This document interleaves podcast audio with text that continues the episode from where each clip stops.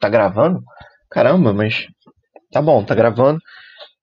Posso gravar 30 minutos no meu browser. Se eu quiser gravar mais, eu tenho que baixar o app pro computador. Ah, então beleza.